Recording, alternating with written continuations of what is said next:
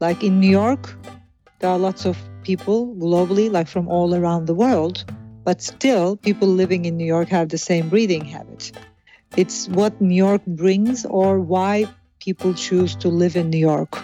So there is a mindset, there is a thinking habit, there's a behavioral habit, there's a breathing habit of people who like New York. Hello and welcome to the Alien Chronicles podcast. I am your host Sadia Khan. Have you ever thought how your breathing can affect your health and your well-being? Well, I didn't until I read about today's guest. Nevsah Fidan is a spiritual leader. Her focus, here comes the interesting part, is optimal breathing for improving your health and performance. She is an internationally renowned breath expert, a meditation teacher, a well-known author of nine bestseller books, and a mother and a wife. She was born in Izmir, Turkey, and she did architecture, but then decided to create her own organization focused on breathing and thinking habits in two thousand four. We'll ask Nevsah about her transition from architecture to spiritual healing. She has led more than ten thousand people in her trainings. She has influenced more than one hundred thousand people with her lectures and systems that she created. And she also trained more than one thousand breath coaches around the world. She truly is a global citizen who travels between London, Istanbul, and New York. Nevsah also grew up with a Sufi master, her grandmother, in Sufi tradition. Now, for those of you who don't know what Sufism is, it's a mystical Islamic belief and practice in which Muslims seek to find the truth of divine love and knowledge through their direct personal experience with God. This is the foundation of Nevsah's work with breath. Welcome, Nevsah. I am so excited to have you on my show. We have a lot of questions for you. Hello, me too. I'm very excited.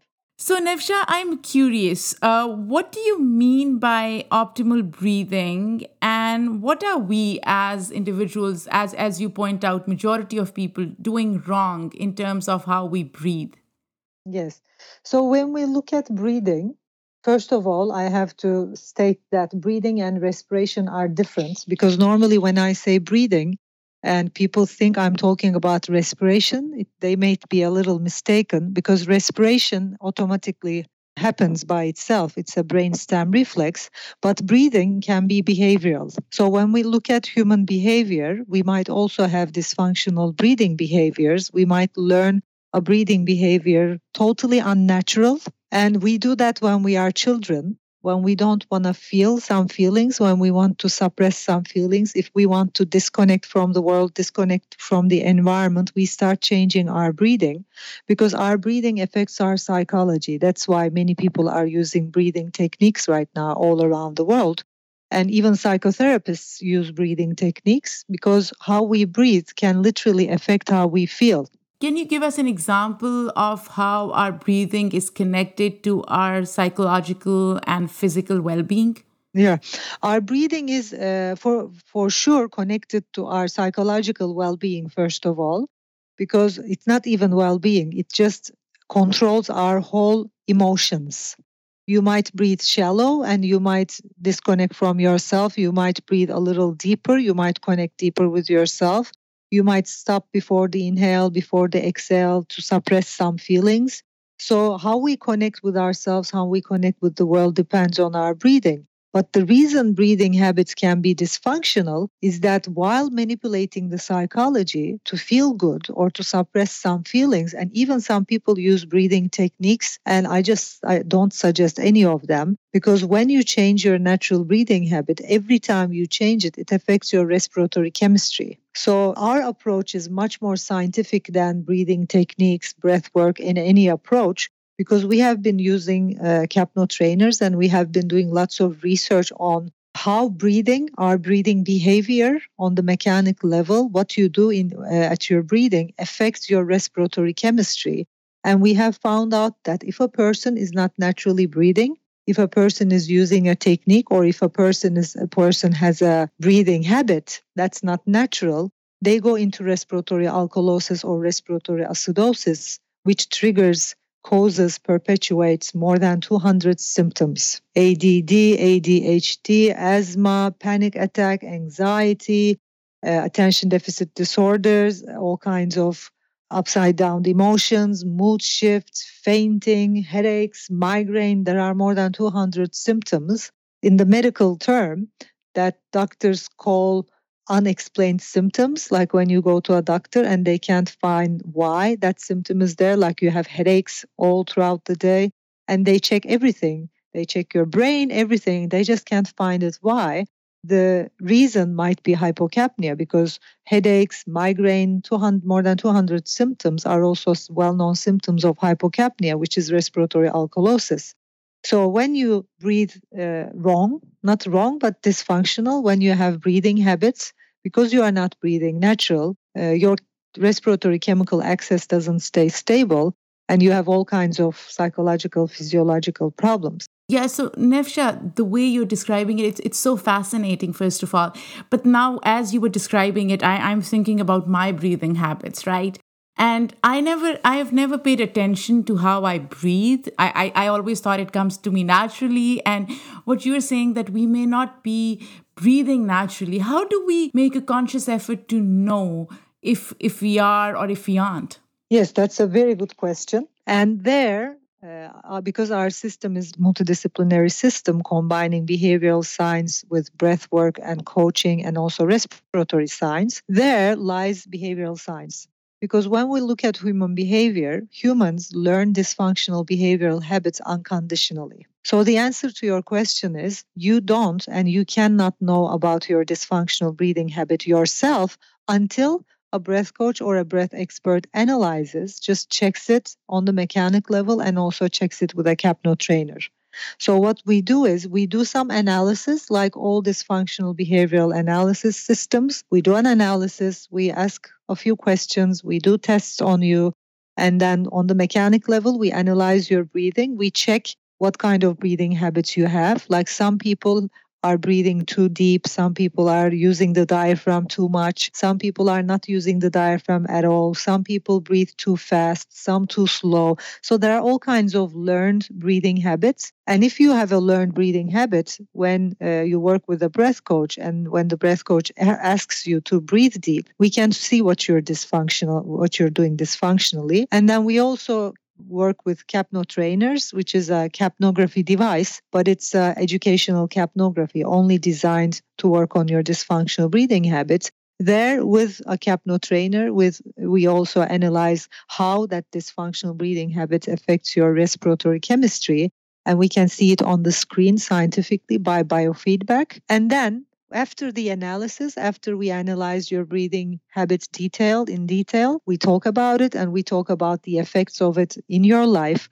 For example, if you're breathing too much in the diaphragm, if you're over-breathing during the day, you might go into respiratory alkalosis and have some symptoms, or you might have sleeping apnea and uh, pro- sleeping problems because of that too much breathing. And we discuss that and we go over that and we go over the symptoms that might be caused or perpetuated because of that breathing habit, because many symptoms have many other reasons. But if, for example, you have a migraine and you also have a dysfunctional breathing habit, we uh, check, because there is a tendency that that migraine might be getting triggered or might be getting perpetuated or might be just caused by your dysfunctional breathing habit. So when we work on the dysfunctional breathing habit, these symptoms have a chance to uh, go away. If the reason was the dysfunctional breathing habit, if there was no organic reason, you were having a headache, if there was, was no problem in the brain or anywhere.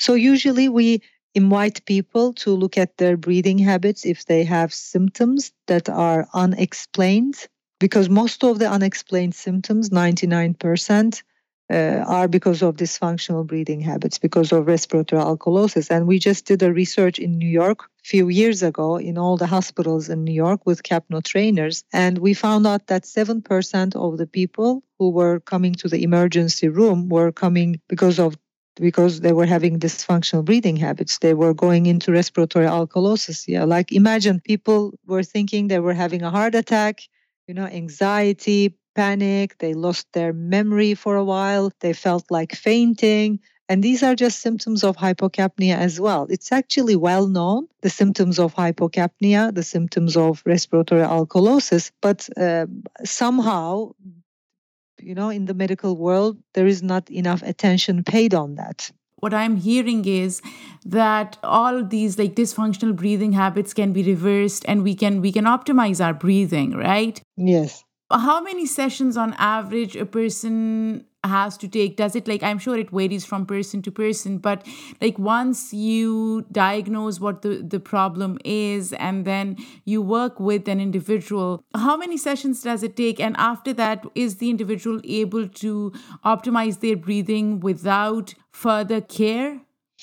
Yeah, so we need, I believe we need at least ten breathing sessions, and that's for adults usually. Because we start learning dysfunctional breathing habits when we were children, and it goes worse and worse and worse. So if we start earlier, we might need, for example, a child twelve years old, thirteen years old, might need less sessions, whereas an adult might need at, at least like ten sessions uh, to go over their breathing habits. And we also have some courses and scheduled seminars and programs people can join and concentrate on their breathing habits, because breathing habits are very much aligned with thinking habits. It's always good to work on your breathing habits while you're working on your thinking habits as well, because they are so aligned. Every uh, judgment we have in our mind, you know, ev- everything we, you know, that meaning-making mechanism we have, uh, we just look at life and we make life mean something. When we do that, we have a dysfunctional breathing habit at that time. So it's like, it's a very deep thing. Like when you look at breathing, it's a really deep, deep topic. And that's why we need to work on your mind and uh, spiritually, mentally, emotionally. Uh, there has to be some uh, clearing and work done. And do you have any uh, online courses or seminars, or do people have to, or do you recommend that people come in person to work on this?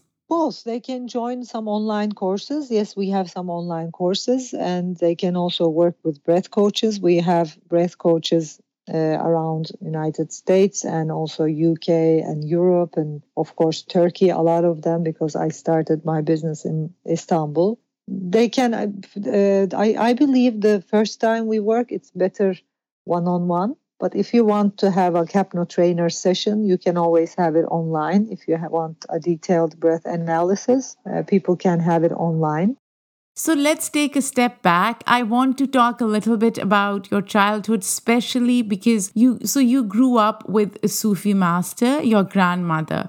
And I want you to share your experiences. What was it like growing up in a household uh, with a Sufi master? What did you learn and how do you use it in your work? Well, I was uh, twelve years old when my grandmother died. So I was really sm- small in her presence. I was very lucky because I spent a lot of time with her when growing up. And at that age, you know, a child six years old, nine years old until twelve, there is no teaching. So she did not actually, by words, you know, by sentences, she did not actually teach anything, to me at least. But her presence, I believe, taught me a lot, because I learned from her presence the power of silence, the, you know, amazing gift. What do you mean by that? So her presence, because of her connection with the divine and with herself, with her being, brought a deep silence with her. So I just remember in her presence, when I was playing or when I just I was just around her, there was this depth of silence. There was this depth of being, of this divine. And she taught me that. And after she died, and in my life, she was the one who was bringing that silence and that gift, you know, that healing energy, uh, which I believe it's just silence, like Rumi says. God is in silence and the rest are details. You know, the words and sentences, everything is details. If we want to connect with the divine, with God, with spirituality, whatever you're searching for, universe, we have to go into deep into silence. And there is no other way. And the Sufi tradition is all about that. Actually, Sufi tradition is very much aligned with the meditation practice people practice nowadays. So I found that silence in my grandmother's being. And after she died, I somehow, because of my breathing habits probably, or because I was too much, you know, working on, you know, my school grades or doing sports, and I, I just went into the human side a lot. And I lost, not lost, but my connection with my being and my connection with my spiritual self lessened. So it was a, a, bit, a bit shallow. And I remember wanting to get back to that silence and not being able to do that. So in my system, I had this connection with a deep, deep silence, a healing silence, which brought unconditional love and peace and bliss and everything. But I didn't know how to connect with that by myself, because that was with my grandmother. And that was my process. So over the years, I had a shallow breathing habit. And that's why I couldn't connect deeply with that. And when I started doing meditation, and when I started doing breathing, and when I worked on my dysfunctional breathing habits and my breathing got deeper, now I'm at a state in my life, uh, I can experience the same silence, the same depth, the same divine, blissful state, seven days a week, twenty-four hours a day, day, you know, all the time, like I had with my grandmother. So I believe she didn't taught me anything, but she initiated, she definitely initiated to uh, me to some, some energy, some form of energy. And you studied architecture. And what was that moment when you decided that this is this is your calling, this is what you should do, and you just, you know, transitioned from architecture into this, um, you know, world of breathing and um, mysticism? Well, uh, yeah, it's, it's I, I believe it's always people's own search. So I was searching for that. And now I'm aware of what I was searching. I was searching for that deep silence, my spiritual self, my divine gifts and, you know, being. And uh, how I see it is when we are, so we are all human beings, but when we are too much connected with our human self, what means is when we are doing doing and doing and always in action. And we live in a, you know, I come from the west, very west side of Turkey, and I'm half Greek, and my uh, father's uh, mother and father are from Greece. So I'm half Greek and half, half Turkish and Sufi. So I'm from the very west, and I'm, I grew up in a very, very westernized community, family, environment. So it was all about action, and it was all about uh, succeeding, and we somehow forgot the, you know, connection with our being. Even though I grew up with my grandmother, somehow the next generation and everybody was so much into being Western. And, right. You know, I, I grew up uh, learning at school, like learning I have to succeed, I have to get good grades, I have to work. And then I, I lost uh, my deep connection with my being. And what happened was, Uh, with that, because I was not fully connected with myself, I I think got conditioned on a on a level, and that's why I started architecture. You know, I liked it. I liked the creation part of it, and I liked it. But I can now look back and say that was not what uh, that's not what I'm here to do. So I, I needed that depth first with myself, and the moment I started meditating and working on my breathing habits, it was so obvious for me that I just can't do that. And I have another mission. I have another goal. I have another gift to share with people. I, I just stopped. And as I mentioned in the beginning, you are a global citizen. You travel between different countries, especially like different cities like London, New York, Istanbul. How do you navigate different cultures across these three countries? And do you see any differences in breathing habits of people across different countries? Because I'm assuming Assuming that countries like Turkey, um, where you have people have more sense of community and people uh, come from more close-knit community, breathing habits would probably be different than, say, New York and London. And correct me if I'm wrong. Definitely, you're very right. In all also uh, all societies everywhere around the world, globally, you can see different breathing habits where you go to different places, and it's not even about the people, it's about the place. Like in New York, there are lots of people globally, like from all around the world, But still, people living in New York have the same breathing habit.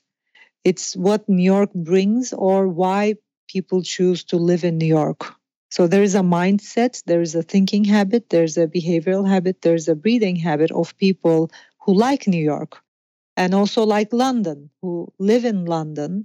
Somehow they get got initiated to another consciousness or to another level of living. So like in London, what we see is people are very much grounded. They are not fully in the heart. So in I uh, half live in London, Istanbul right now, and go back and forth to New York. I, we have a house in London and a house in Istanbul. And uh, I spent a lot of my time in London during the year. And in London, uh, spirituality and everything about the heart is much more needed. Uh, I see that in Turkey. So in London, people need that connection with themselves, with their spirituality.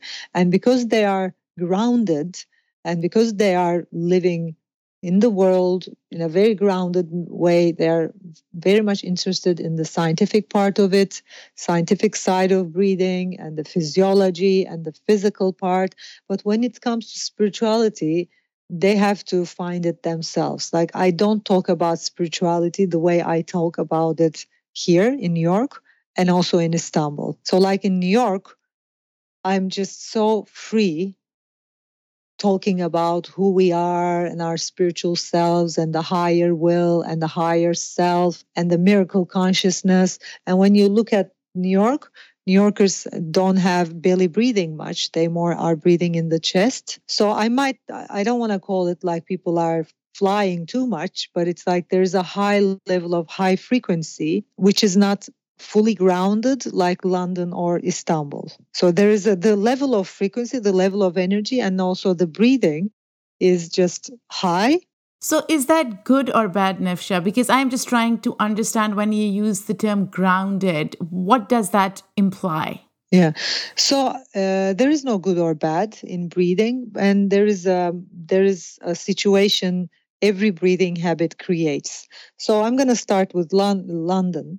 Uh, like in London, the how I see it is that the reason uh, people are breathing in their bellies very comfortably, and the reason people are very much grounded is because England and U K, it's just a very old and very grounded city. London is a very grounded city, or U K is a very grounded country. It's hundreds of years old. And that's the same thing happening in Turkey as well. So when you look at America, when you look at New York, it's a It's rather a new place, and New York is, you know, rather compared to, you know, all the Ottoman Ottoman Empire and Turkey or Europe, you know, it's a new, it's a new organization for me. So it is not yet as grounded as London or, or Europe, and uh, that's why there's a high level of energy, and I believe that's why New York is just with this whole, you know, action and action and action. And there is this high frequency and people are having a hard time grounding, which means people are having a hard time connecting with their feelings.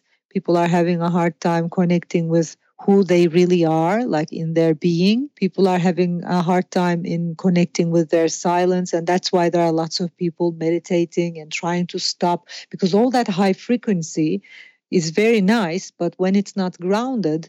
So how I see it is like when I compare New York to London, uh, London is much more systemized than New York. Like there is a, not in a good, bad way, but there is a lack of system in New York compared to more grounded cities.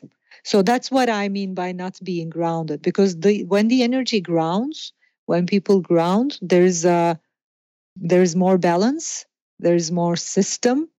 Like you don't find this much homeless people on the street in London or Europe or Turkey. Like in Turkey, especially, we're a very grounded and old, you know, country, and you know, with all the with all the tradition, it's very much grounded. Everybody's supporting each other, like you said, community.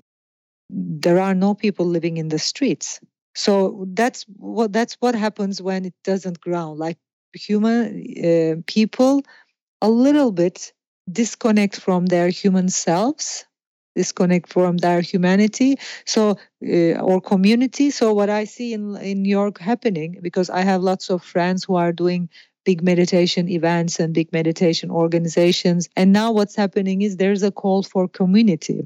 There's a need for community. And everybody is there just, you know, let's be a community. Let's bond. Let's be together. Whereas where when I look at Istanbul, Turkey, we already have a community, you know, like you don't, you can't invite people to a meditation just saying, let's, you know, let's invest in our community, because people will be like, I already have my community. It's very deep there. Here, people need, com- need community, more bonding, because they need more bonding with themselves, with their human selves. That will need time. If I want to start on this journey, because I'm I'm sure my breathing sucks. Um, so how do I do that? Like, what is the first step that I take in order to start my journey? Like, where do I go? Yeah, first we have uh, our website is uh, breath coaching federation dot com here. And my website is on my name, nevsah dot com. And people can just go online and learn learn more about the courses and what's happening. And if they want a breath analysis, they can send us emails. So breath coaching federation dot org would be a good place, because all the breath coaches around the world are now working with the Federation. And we have a whole big crew of scientists working on dysfunctional breathing habits and breath coaches and everybody. So it would be nice to send Breath Coaching Federation an email, maybe have an appointment, and meet with our breath coaches here in New York and get an analysis. And after the analysis, you would know what you need to do with your breathing. Uh, and I will post all this information on our, on our website as well, for those listeners who are interested, and they can approach you and they can go to your website and also email. Um, Nevsah, you've been to America so many times. I ask all my guests this question, but this is like specifically how people connect and how people have um, these relationships. How would you define America? Uh, like I said, it needs a little time to ground, and it, it's very natural. And uh, of course, I mean, when you, com- like I said, compare it with older c- cities, older countries, you know. And um, and how I see it is there is a high level of understanding, and that's brilliant. Like every time I come to New York, especially in New York, every time I come to New York, I often come to New York or Miami. Sometimes I go to, go to California, L A and San Francisco area. So every time I come to New York, I have all kinds of ideas about how I can support people in my work and what projects I can do. There is this high level of understanding and creation on the mind level.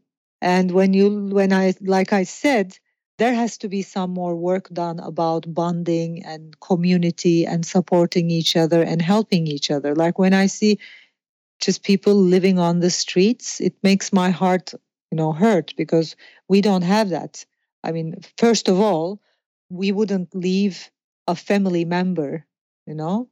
Second of all, we would never leave a friend like that. So we, so what community is just about supporting each other. And that's a very old tradition. It's just coming from the old tribes, you know. We are a big tribe, but we still have that tribe psychology.